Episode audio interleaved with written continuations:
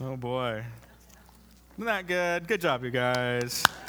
Good job on the plugs. All right, you know what? There's a lot of other things going on in the church. You're going to have to read your bulletin. You know what I said uh, first service? I'll say it again. Um, part of this series that we're, we're in, the, you know, your spiritual depth. And last week we talked about unhealthy spirituality. And one of the things that we do that is unhealthy in our spiritual walk is we do spiritual things that God doesn't ask us to do. Have you ever done this? Like God wants you to go to financial peace because your finances are a wreck. But you don't want to go to financial peace, do you? So you're going to go to every other single Bible study during the week to avoid the pain of the reality that God is calling you to fix. Right? So get your bulletins, look at all the different things that we have going on, and ask God to highlight the thing that He wants you to do. That makes sense? So there's a lot of really good things going on, but you can't do them all and God wants you to do something very specific. So just look at that. You know, do you, does God want you to be in fellowship with others? Does He want to take? Does He want you to take care of your marriage? We got marriage course coming up pretty soon. Does He want you to hang out with guys for accountability? Does He want you in the women's small group to, to grow in the lessons that we're learning on Sunday? Just just ask yourself, God, what do you want me to do? I could do all this religious stuff, but I want to do what you're asking me to do. All right. Um, so let's open up in prayer. Father, we thank you for this day. We thank you that, that we felt your presence in a very powerful way, and I am very thankful that you showed up today. We all showed up, but we, we all know that we can show up and you decide not to come because we have bad attitudes or whatever. So, God, thank you for your sweet presence that is here in the room. Minister to us, speak to us through your word. Show us who you are through your Son, Jesus. And help us to do some hard work that we need to, need to pay attention to. Amen. All right, like I said, we're in a new series, and technically this is day one. Last week was kind of the introduction to the spiritual depth series, and again, we talked about unhealthy spirituality, and King Saul is he's like the perfect model for somebody that is is broken and, and doesn't know it. Do you know people like this? That, that they're, they got problems and they don't even know that they have problems. And Saul's a perfect example of this. He is, he is not self aware and he doesn't connect with God, unlike David. And so we looked, at, we looked at his situations and we went over the symptoms of unhealthy spirituality. So if you need a review, go ahead and go online and watch the video from last week. Um, but today we're going to be talking about the seventh pathway. So, this is basically the first one. Uh, the seventh pathway to uh, spiritual maturity or healthy emotionally spirituality.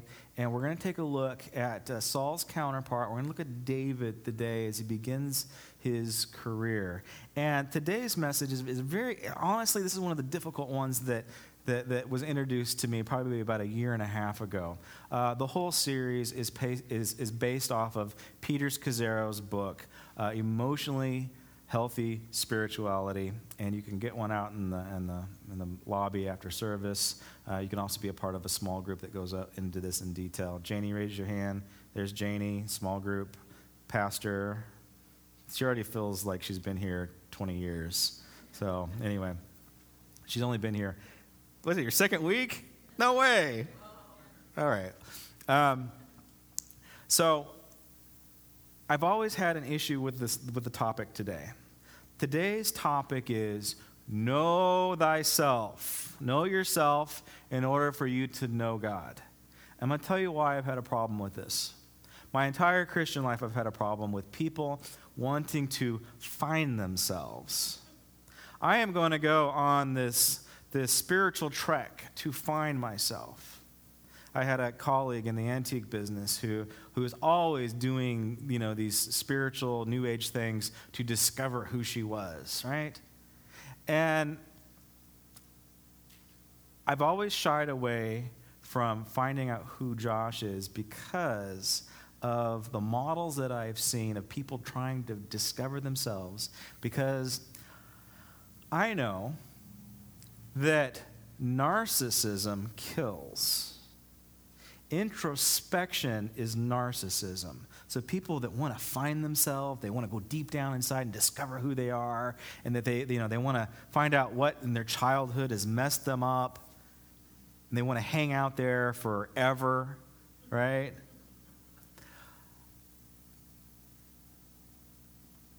Introspection kills. Narcissism kills. Let's take a look at our little friend Narcissus. All right, here he is, and he was he's a demigod, so he's half god. This is Greek mythology, is where we get the term narcissism. So this is Narcissus, and he he gets tricked by Nemesis to look at himself in the pond. He was incredibly good looking, incredibly handsome, you know, and he, and so Nemesis tricks him to look in the in the pond, and when he does, he falls in love with himself, and he spends eternity staring at himself and dies. Awesome story, right? So, this is where we get the term narcissism. And it, narcissism revolves around you. It's all about you, right? It's me looking at me, looking at me, looking at me. Have you ever been in a mirror and you double mirrors and you see yourself go on for eternity? It's all about me. Everybody revolves around me. Narcissistic behavior, uh, it comes off as Okay, the, the, let's go to my next slide. The universe revolves around me, right? There's me. And then the next planet out is stuff about me. And then the next planet out is my stuff. The next planet out is stuff I hate. And then others. And then nowhere. See, people that are so self absorbed and so introspective and narcissistic, they don't see people as individual, individualistic people. They, people are a, me, a means to an, an end to make themselves happy. They are, people are just a mere extension of themselves. It's a very dangerous place to be. It's a very, it, it leads to death. The Bible even tells us people that, that go introspective, that want to discover the secrets of the heart, the Bible says that the heart is desperately wicked. That, that ought to make you feel good, right? So, if you really want to go deep down and, and, and discover things about yourself, you're going to discover a lot of bad things. And it might just terrify you. All right? So, narcissism is not good, it kills. You know what? In today's society, uh, if you think about Facebook, if you think about People magazine, if you think about all these things that our culture is obsessed with, we are becoming a narcissistic culture. I, want Facebook, I love Facebook, but I have to I have to view Facebook and all these different things as glorified email. They're tools to communicate, but it shouldn't be my little universe that revolves around me. That's where it's going to get dangerous in the future. So just when you Facebook, just say it's glorified email. It's ways for me to connect and communicate, but it's not a way or a means for me to develop my own little world that, that everybody sees how cool I am and what I had for lunch. And where I, you know, anyway. So there's, there's, there's, there's dangers to it. And for what I have learned over the past year and a half, there is a fine line between introspection, which is bad, and self awareness, which is good. This is where we're going. In order for you to grow spiritually, in order for you to know God in a deeper way, you have to know yourself. And there is a problem. There's a problem that we have is that we fall into the trap of believing that we are somebody that we're not. Mr. Scazzero call he probably ripped it off from somebody else by the way but he calls it the false self and the false self started at day one it started at the fall in the garden before, before the fall before sin entered into the planet adam and eve were in the garden completely naked, completely vulnerable, completely transparent, and there was no shame, there was no false self. They were completely confident in who they were, in their relationship with one another, and then their relationship with God. There was nothing to hide. They were true to themselves. And then the fall happened. And, and what happened right after the fall? We got shame, we got insecurity. They began immediately to cover up who they are. They, they, they immediately put on a, a false face, a false self. And they cover themselves up with fig leaves and things like that. I don't know if that's, that, well, anyway. Um, but that's the point. They needed to hide. They needed to hide who they really were because they felt insecure and vulnerable. Um, have you ever felt this sensation that this isn't who I am? There's something desperately wrong. I, I don't belong here. Have you ever had this experience? In college, I had a, had a friend. He was a, he was a missionary kid. You know what's worse than a pastor's kid? It's a missionary's kid. They're worse. I'm telling you. But uh, he was he you know he came in from overseas and. Uh, you know, he had to adjust to the Santa Barbara culture and the, and the Christian college culture. So he was having some, some adjustment issues. And but really nice guy, really sweet kid. You know, you know, he was friends with me, so just he was a lot like me. This story isn't about me, by the way, but. Um, and well, you know what college is like. It's your opportunity to sow some wild oats. And even though this is a Christian college, a Bible college, um, I have some bad news for you parents that are sending your kids to Christian college. Bad things happen at Christian colleges. You can get anything you want there. Anything you want is available in Christian colleges. It's, uh, I don't know, it's not the little safe. I'll, I'll correct that. Um, you can get anything you want all the temptations are there. Uh, from my experience at Westmont, there was a spiritual covering that you could feel. So there was a sense of protection, like you have, you know, you have a sense of spiritual covering when you live under the house of your parents who follow the Lord. There's, a, there's an inheritance, there's a spiritual covering there that, that you get to function under and even sin under, and it's not too bad. But I remember going from Westmont to UCSB, and instantly the atmosphere and the air changed, and that was an evil place. And you can feel it in the air. I don't know how else to explain it, but I just know that for some reason, there was a safety under Westmont, although you could do whatever you wanted to do. So my missionary friend, he, uh, he, was, he was sowing some wild oats, and he was downtown Santa Barbara, and he ended up drinking too much, and things came out of him that he didn't realize that was in him. One was anger, and so he got into he got into a fist fight in the streets of Santa Barbara, and he gets himself arrested for, for you know, disorderly conduct and, and drunken behavior or whatever it is. I don't know. Um, but he gets himself arrested on the weekend, and so he couldn't get out the next day, so he had to spend three days in jail. Church kid, missionary kid, had no other prior baggage or bad things, never did anything wrong, but he just kind of, you know, experimented a little bit and, and wound, wound up in jail. And so he's sitting in jail. I don't belong here. You guys have made a horrible mistake. Don't you know who I am? This is not me. I am not, I'm not a prisoner. And, and what, what are the, you know, what are the, uh, the, the, officers are going to say? They're like, you know, whatever. You, you broke the law, kid.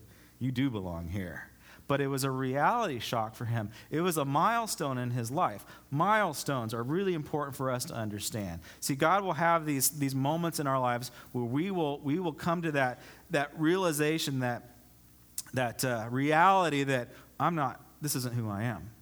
Have you ever had this feeling? I don't do these types of things. This isn't my true self the, when, when you have those feelings, this is your opportunity, this is your milestone to make a change, to repent, to head back into the right direction. Because what we do know, what we do know for certainty, is that environment dictates your character. And so, if you are running in those circles for very long, you will begin to turn into a criminal. So if my friend, if he hadn't been shocked into reality that he was heading down a wrong path, he would have continued in that lifestyle of drinking and brawling and fighting, and he, he would have taken on that identity. I did a little research search on um, historical imposters, and the good ones, The good ones that, that were con artists that would take on a, on a, on a, on a person's uh, identity. You remember that movie, Catch Me If You Can? I forgot the guy's name. Leonardo, not Leonardo, the guy that he played. Who cares about Leonardo? He's just an actor. But the guy that he played, Abigail or something like that. What's it? Frank Abigail? Yeah. Anyway, so Leonardo, well, with, the, the, with Abigail and Leonardo, he, whenever he, he took on, because he was a professor, he was a pilot, he was a couple of other things that he pretended to be a doctor. He actually believed he was these things. So he goes into this environment, he takes on the role, and he actually believes his own lies. See, master actors do the same thing. Whenever they take on a role, if you think that Leonardo is a, he is a good actor, let's just be honest. You might hate his guts, but he's a good actor. So whenever a master actor takes on a role, they, they, they throw themselves into the character and they become the character. Right, Angela? Woo! It, yes. So they become the character. And if you are in an environment for very long, if you are hanging around a certain type of people, you will become that people. Proverb says, bad company corrupts good character. So whenever you have these milestones, these shocks into your life, pay attention. They're milestones. They're very powerful. They're very important. They gives you the opportunity to stand behind the bars and say, "This is not who I am." It's a reality check, and the truth is, your false self is not who you are. Your true self in Christ is who you are. Let me give you another little example. Trees know what they are. Trees are trees, right? And rocks are rocks. They're completely confident in who they are and what they do. They were created by God, they know their purpose. We also were created by God, but there's a difference in us, and that's called free will. And so we were created to be a certain way, to look a certain way, to have a purpose in life, yet we get to choose not to follow. We get to choose to be something else. We get to choose to be a false self. So, this is what we're going to be looking at. It's difficult stuff. And even though I'm, I'm desperately opposed to narcissism, we have to look at ourselves. We have to understand what our motivations are what we have to understand what our false self is and what God is calling us into our true selves. We need to know what makes us tick. And the whole concept behind this series is that 10% of what we project or what people see and what people project back onto us, the things that are on the surface are the only things that we pay attention to. It's, you know, it could be anything from, okay, yeah, I know I have a problem and, and I'm making, I'm aware of my problem, but that's on the surface. What's going to kill you is the stuff, the 90% that you don't see. And so this is the difficulty of this series, is that we're going after the stuff that we can't see, that you're not even aware of. You might be a master actor and not even know it. You might be conning people. You might be manipulating people, your family members, your friends, your coworkers. You might be acting out of insecurity and not even realizing it. I have something very fun for you. I put it in your bulletins.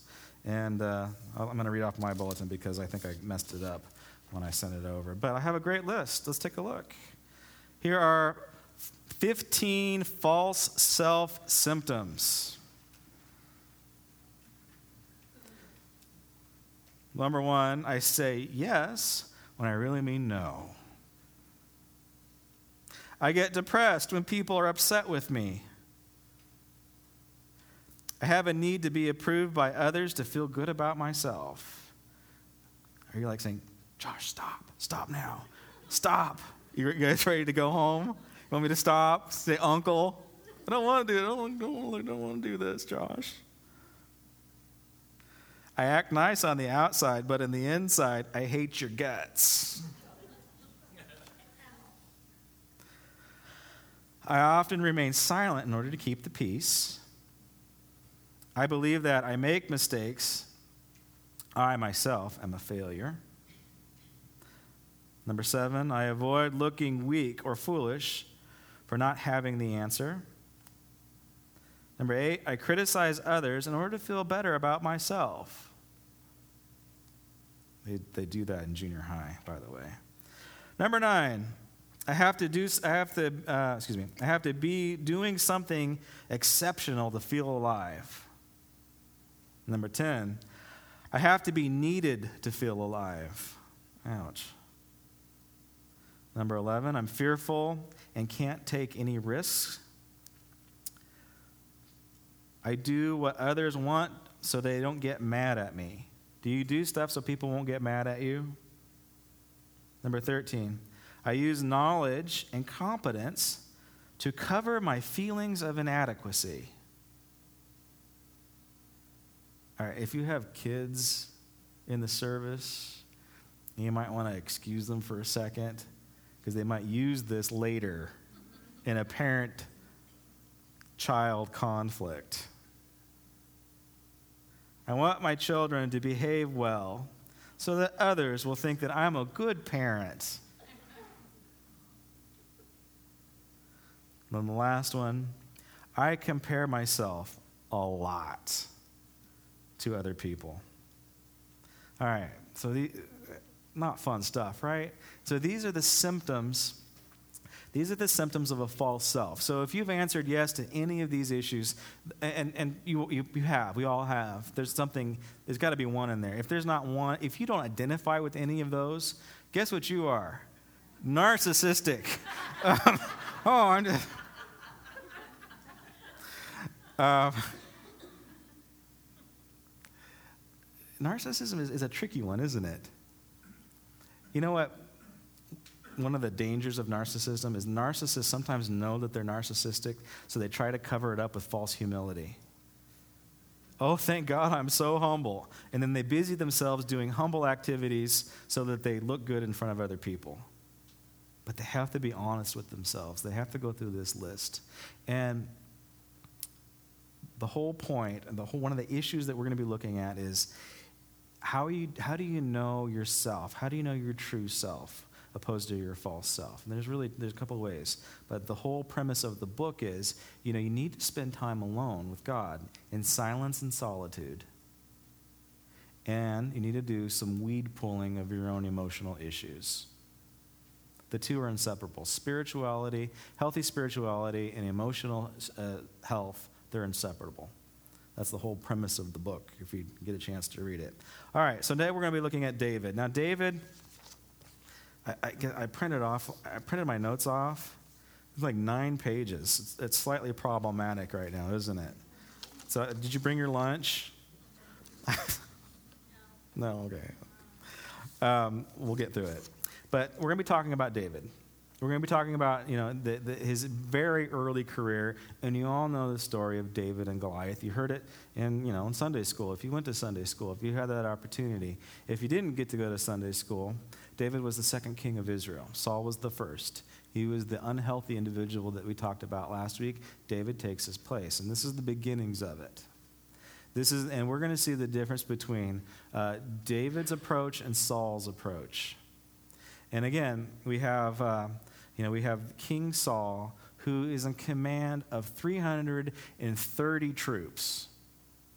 He has a record of victory, and he also has a record of victory where God comes in and supernaturally intervenes, where miracles take place on the battlefield, where the Spirit of the living God falls on Saul and he prophesies. So they understand that they serve a powerful God.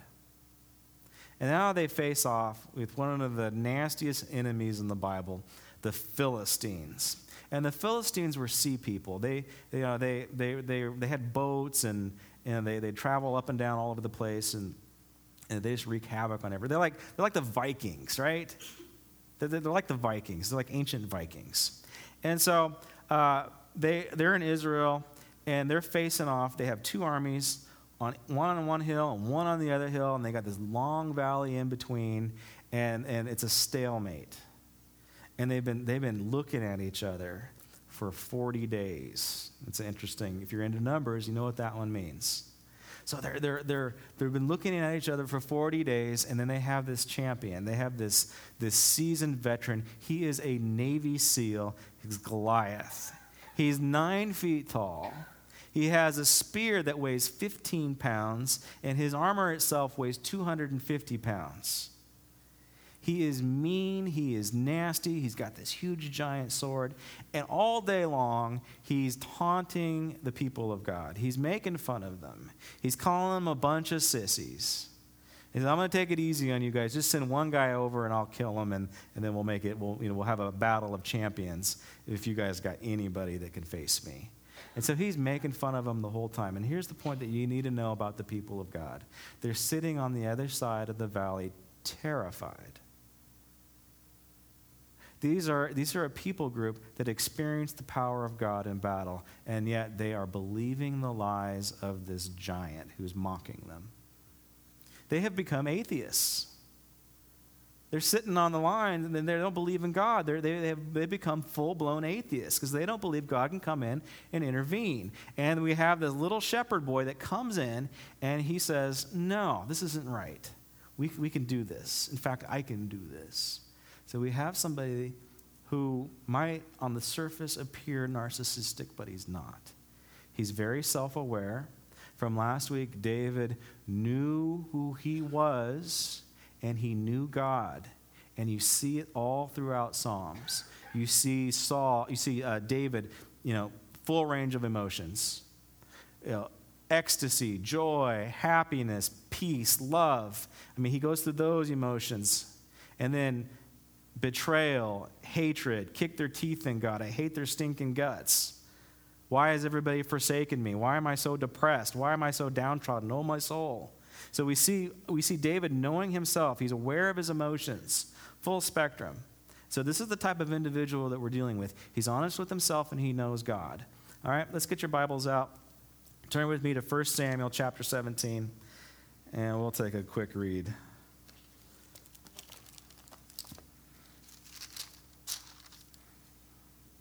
We'll start at uh, verse 23.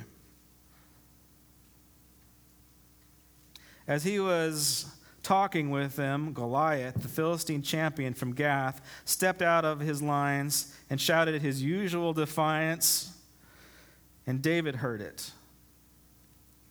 When, Is- when the Israelites saw the man, they all ran from him in great fear because they were converted atheists at this point. I added that. It's not in the Bible. Now, the Israelites had been saying, Do you see how this man keeps coming out? He comes out to defy Israel. The king will give great wealth to the man who kills him. He will also give his daughter in marriage and will exempt him and his father's family from all taxes. Okay, that might be motivation enough right there, right? Tax free life. David asked the men standing near him, What will be done for the man who kills the Philistine and removes this disgrace from Israel, who is uncircumcised? Who is this uncircumcised Philistine, God hater, that defies the armies of the living God? Then, excuse me, they repeated to him what they had been saying and told him, This is what will be done for the man who kills him. Okay, this is where you need to pay attention. When Elab, David's oldest brother heard him speaking with the men, he burned with anger at him and asked, Why have you come down here? And with whom do you leave those few sheep in the desert? I know how conceited you are, you little punk. I added that too. It's not, it's not, the, new, it's not the NIV translation. Uh, and how wicked your heart is. You came down here only to watch the battle. You want to see some blood spilled. Now, what have I done? said David. Can't I even speak? Come on, give me a chance to even explain myself as to why I'm here. Then he turned away to someone else and brought up the same matter, and the men answered him as before. What David said was overheard and reported to Saul, and Saul sent for him. All right, so the first point on your, on your little bulletin, your outline, is when God calls you, when you have courage, when you're confident and not cocky, when you're, when you're self aware and not introspective, God's going to use you. And when He does, you're going to have to overcome some obstacles before you can even get to your giant. And the first obstacle, the first thing that, that David has to cut through, the first thing that he has to overcome, the, th- the thing that he needs to break first, is his own family. What we know is that David's father was old and, and he was dying, so Elab was the oldest brother, so he probably had taken over the complete responsibility of the family. David was eighth. He was the eighth kid, and from Psalms, we, we, David says, you know, I was conceived in darkness, or I was conceived in, uh, um, uh, what's the word I'm looking for? Uh, I was conceived in shame. So there, there, we don't know for sure. It's completely speculation, but some people are implying that David might have been illegitimate or he might have been uh, you know, uh, sired from another you know, mother or something like not sired, but birth from another mother, brother from another mother. Um, you guys get the point, right? But there, there's like, so there, okay, regardless, right? We don't know for sure, but regardless, there's a family issue going on where David is dealing with some type of family shame where he's not, he, he's not accepted by his own family. And then we see it fleshed out here. We see his own brother bad mouthing him, not giving him the space to talk, not giving him the space to respond, it, labeling him, uh, you know, conceited, you know, little punk, and, you know, why are you here? You're wicked. So the brother automatically begins to speak uh, counsel, if you will, but it's all backhanded stuff. It's backhanded compliments. You know, David has got to overcome the issue with his family, the lies of his family. See, David's own family is projecting a false self on David. But you know what the beautiful thing about David is? He doesn't buy it.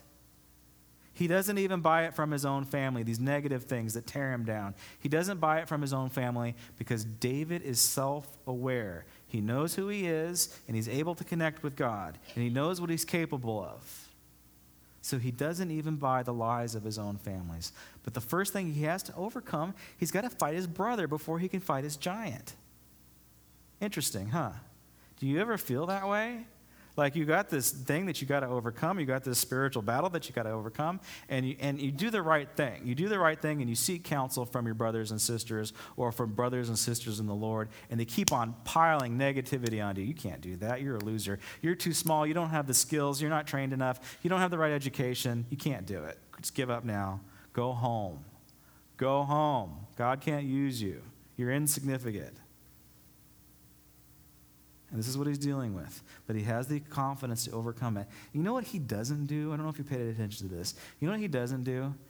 What, what do you do when your brother badmouths you and labels you and calls you names? You, get in a fight, right? You, get, you take it out in the backyard, you duke it out. Or you, you believe the lies and you cower and you're broken. He doesn't do that. He doesn't say, oh, yeah, well, thus saith the Lord, I'm right and you're wrong. He doesn't do that. And we'll see it again in a few seconds. All right, second point on your outline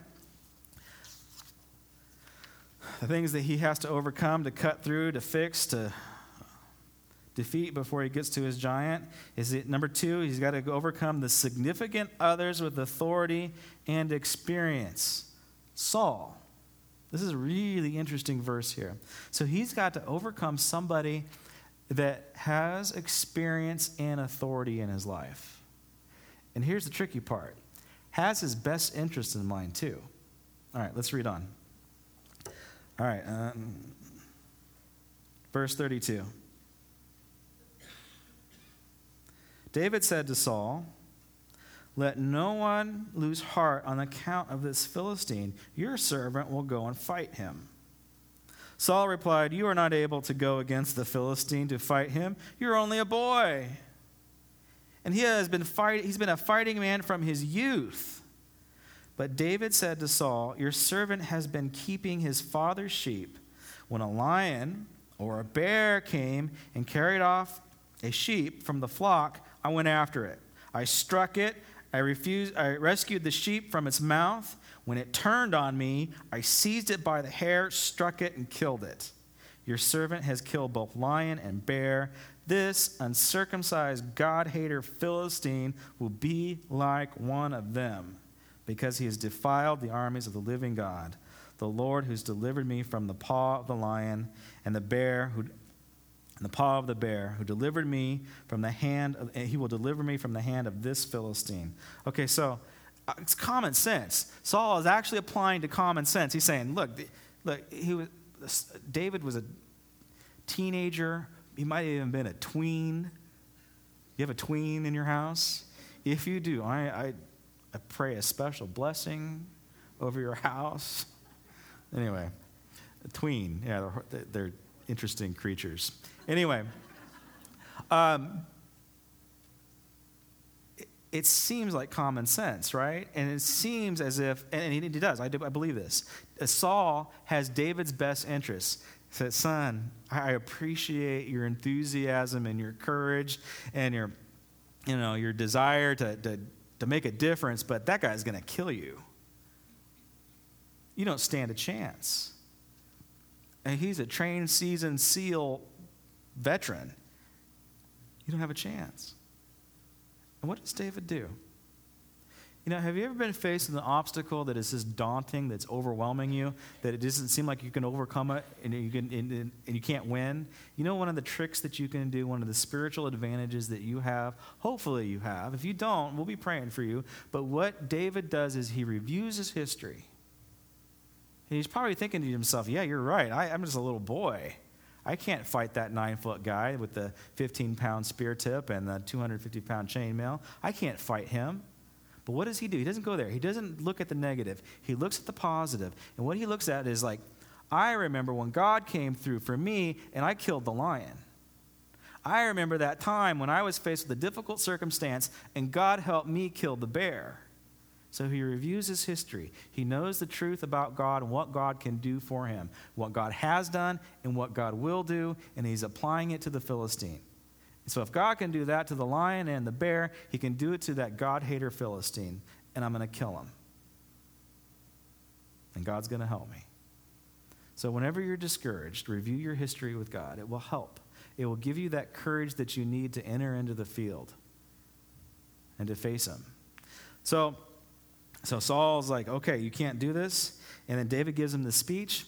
And there's something in Saul that says, all right, I'm going to I'm going to pour some gasoline on this courage. Son, you think you got a chance? Let's go. And then we see, for the sake of time, I'm not going to read it. But he puts on his armor. Saul takes his very own uh, military royal armor and puts it on David. He's got the chainmail, he's got the helmet, he puts the big giant sword on him, and David begins to walk around and he says, I don't like it. You know, this doesn't feel right. This is uncomfortable. This isn't who I am.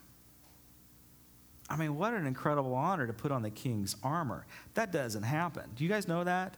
You know, the most valuable possession for a king is his armor.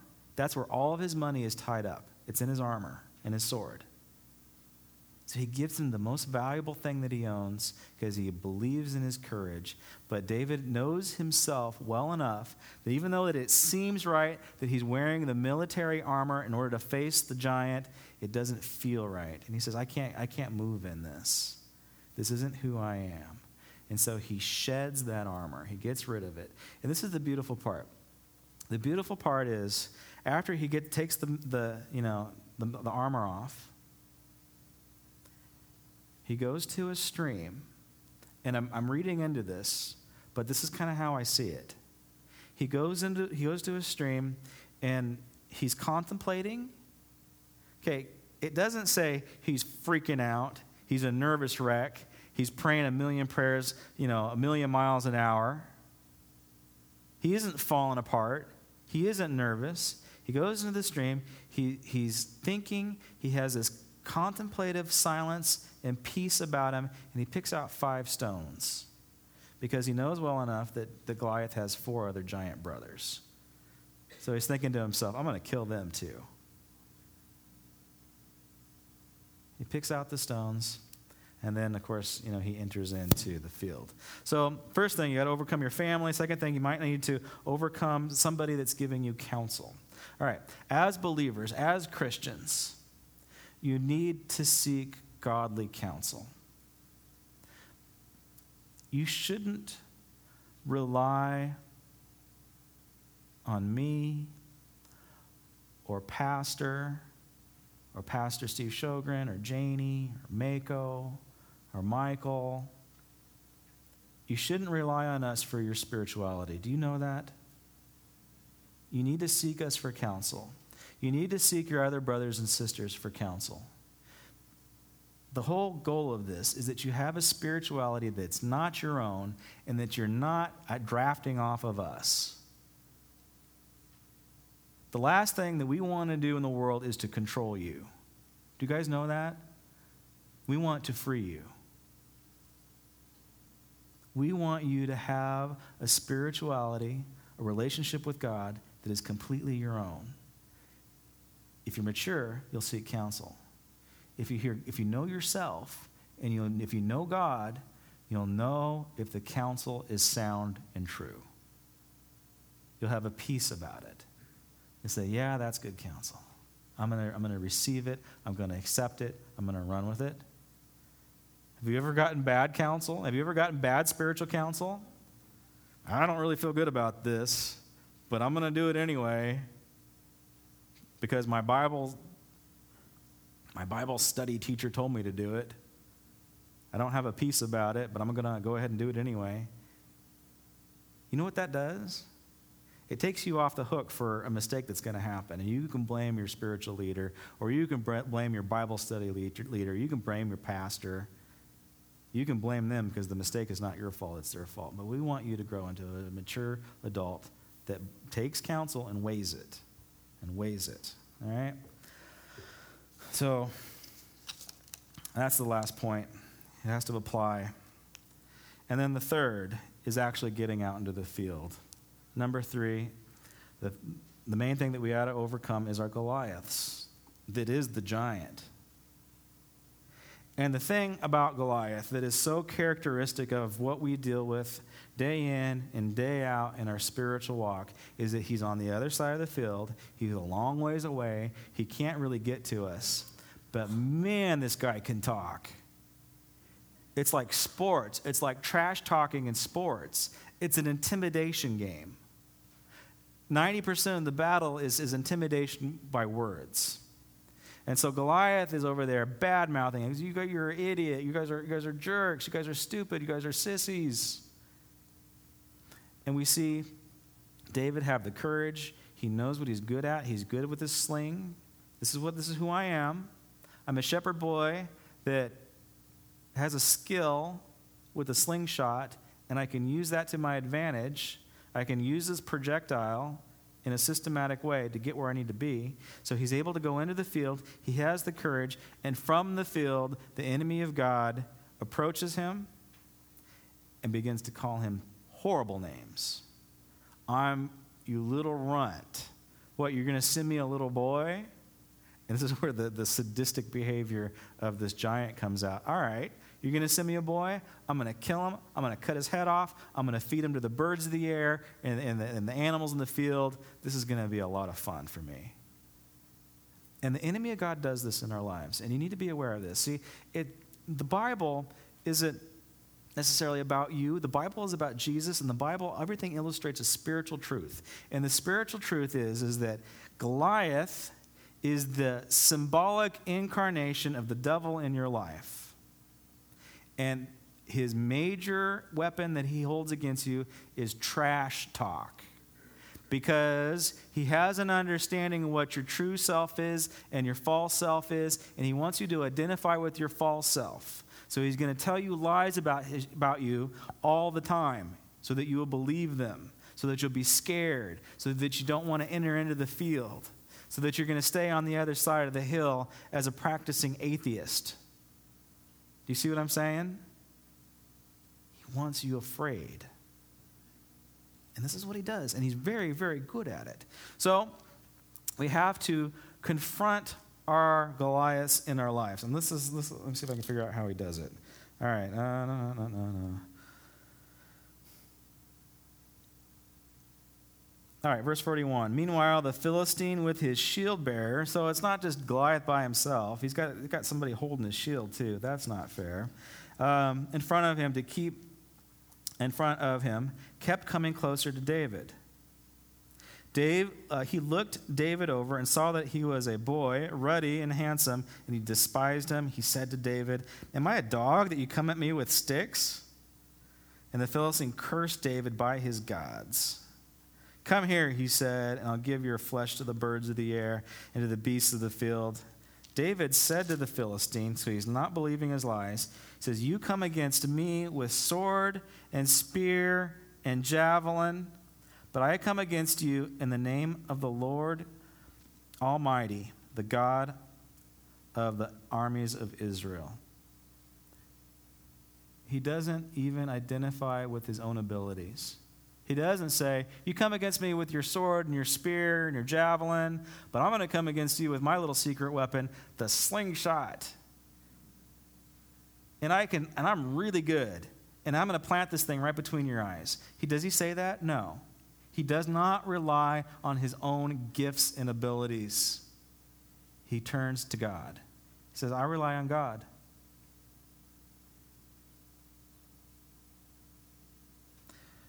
This day the Lord will hand you over to me, and I will strike you down, cut off your head. Today I will give the carcasses of the Philistine armies to the birds of the air and the beasts of the earth. The whole world will know that there is a God in Israel, and those gathered here will know that it is not by the sword or the spear that saves, for the battle is the Lord's, and he will give all of you into our hands. Okay, as the Philistine moved closer to attack him, David ran quickly toward the battle line to meet him. Did you catch that? So, whenever you're faced with your giant, you need to run towards your problem. Full confidence, full speed ahead. I'm running out of time. I got to wrap it up real quick here. I'm getting there. I'm almost there. So, did you guys get it? You know, usually when we're faced with a huge problem, we get paralyzed and we stay on the hill. David is faced with a huge problem and he runs towards it, weapon in hand. And we need to do that, folks. Look, like if the finances are your problem, you need to run towards it. You need to quit ignoring it. You need to quit bearing it. You need to head it, you need to head it off. You need to run towards that problem, begin to solve it, have the courage to do it, ask God to help you. All right. So, Goliath, he's the symbolic incarnation of Satan in history. Came up with that on my own. All right. Four principles, this is in your notes. The four principles to begin making the radical transition to living faithful to our true self in Christ. Okay, again, Jesus wants to get us back to our true self, the Adam and Eve self, right? That's, that's the goal of the cross, was to redeem us from a fallen world. First thing that we got to do, we see David do it, is you need to pay attention to your interior life through silence and solitude. You need to, you need to be able to hear that still, small voice of God. You got to be able to be in his presence. You need to know who you are. And if you don't know who you are, if you haven't taken the time to stop, to say, all right, what part of my history is affecting the way that I'm acting out right now? What part of my heritage or my ethnic, ethnicity is affecting the way that I'm acting right now? What part of my past is affecting the way that I'm acting? If you're not doing these things, if you're not knowing yourself, if you're not bringing those issues before God, if you're not, if you're, if you're if you're spending more time looking at other people's problems and not yours, then there's a problem there. Okay, I'm going to look at my problems. I'm going to spend some time with God. I'm going to be honest with myself in the presence of God. First thing, you need to have an interior, know your interior self through silence and solitude. Second one is you need to find trusted command, com, uh, companions. You do need to find accountability people that have that know you well enough that will get in your face and say you're out of line I know who you are, Josh. I know, I know what you're capable of. I know how God has made you, and what you're doing right now is not it. Do you see what I'm saying?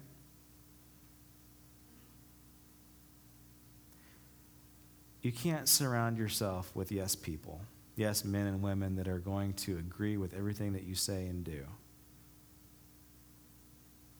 This is this will keep you from narcissism. If you have an interior life, if you have, if you have a self awareness and a, relationship, a communication with God, and you're, you're, you have the courage to allow people to call you on your stuff, you say, you Look, you're out of line. This is not who you are. I'm holding you accountable. If you, if you don't have those two things, you'll fall into narcissism. This is what checks us from narcissism. Number three, you got to move out of your comfort zone. You know that list of 15 things that we read, those that will keep you from going from stepping out of your comfort zone. You have to take a risk. You have to be willing. You have to find that courage. Sometimes the only place that you can find that courage is your history with God. Number four, you need to pray for courage. Pray for courage. Where do you get your courage? You know, this whole story of David and Goliath, you know, when you learned it in Sunday school, and when your Sunday school teacher made you make the little slingshot with the ping pong and the, and the yarn and the little leather patch, remember that? Did you have one of those? I, I had one of those. Um, it's all about, you know, you need to be a courageous young man or a courageous young woman. But in the same way that Goliath is the symbolic incarnation of the devil, you need to, I want you, I want to encourage you to, to, to shift David away from being you and identify David as being Jesus. You see, David is a prototype of Jesus. He's a he's a Christ type. Of course, he's flawed, but he he taps into a New Testament truth he does something that no one else really does in the Bible. He, he has a New Testament revelation and he lives it and he walks it. And he does what Jesus would do. And we don't have the courage to enter the field. Again, we're a bunch of atheists on the hill, afraid. It's Jesus who first entered into the field for us. He is the one that faced off the enemy of God when he seemed like he was weak when he was a pure baby and just a mortal man. He emptied himself of his divine power, and he, everything that he did, he did through the Father. He was just like us, he was a man. And he faces off the devil. And in the same way that, um, you know, the devil's, you know, the devil strikes his heel, he says, I will crush the serpent's head. Well, David takes, he disables the giant with his little rock and he decapitates the enemy of God with his own sword. He uses what the enemy of God intended for evil, and he uses it for his own purposes for good. And when he does that, if you're not inspired by what Jesus did for you on the cross, if you're not inspired by his courage, who faced imminent death, who faced complete separation from his loving Father, he experienced more pain and disappointment than all of us put together in this room. He experienced the pain and disappointment of humanity, and yet He did it for us. And if you're not inspired, if you're on the hill of being the atheist, and if you see this going on, and if you're not inspired to run out into the field and to join the battle, then you're missing the whole point of the Christian life. That ought to inspire us to fight. Going to have the band and the ushers come to the front.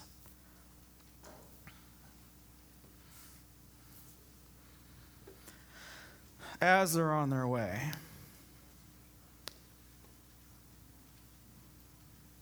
your, uh, your nice little uh, list of 15 symptoms of the false self. Can I tell you something about it? You got at least one of them. There's at least one of them that you can identify with.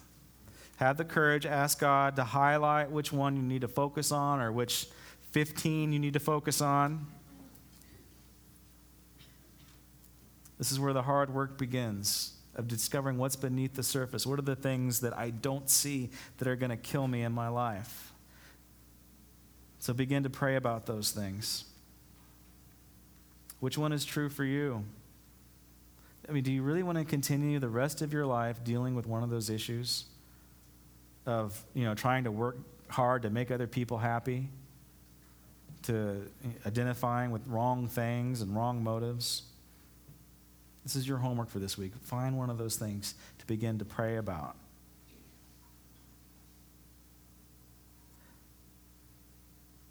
Don't be afraid to have confidence.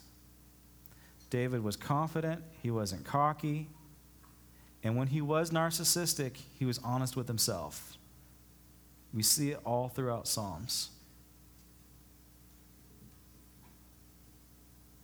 David's life, he points to Jesus. And if you are struggling with your life, if you're struggling with your emotions, if you're going through the same problems over and over and over again, and you don't know the Lord, I got some really good news for you. If you're facing a life that is just, I just don't have hope, I just can't see it. You know, I, I might entertain this God thing every once in a while, but I just don't have hope. I'm telling you, you have a champion in the form of a boy, in the form of a, of a man who stepped on the head of the one that took away our true selves. And it is his mission to give it our true selves back to us. You bow your heads, close your eyes. If you haven't accepted the Lord into your life, if you want somebody to contend for you, to fight that battle for you, to win those victories over the things that you've been struggling with for so many years, if you've never accepted Jesus into your life, I give you the opportunity to do so. Raise your hand. All right. Great. We're all on the hill. Father, for everyone here that's on the hill, that's afraid to move into the field, that sees a problem and won't run towards it, that chooses to ignore it, I pray that you will just give us a divine, supernatural courage that will strengthen us. God, right now, as we begin to discover who we are, to do some deep work, some inward work, God, I pray that we won't fall into narcissistic traps or self pity or self loathing, that we will see that, yeah, the heart is desperately wicked, but you've created me to be something different. You've created me to be your child I pray that we will identify with those truths. God, right now I pray for uh, not only our individual souls, but I pray for the corporate soul of this church that we call Granite Creek. Bless us, God. Bless us. Bless this church because this church is in the field. This church has courage. This church takes risk. And God, we, we, we appeal to our history. God, we did this and we saw you break through. We did this and you, you, and you did that miracle. And God, we ask for more. We ask for more courage. So bless this offering, God. I pray that this offering will advance your kingdom in powerful ways this week. In your name, amen.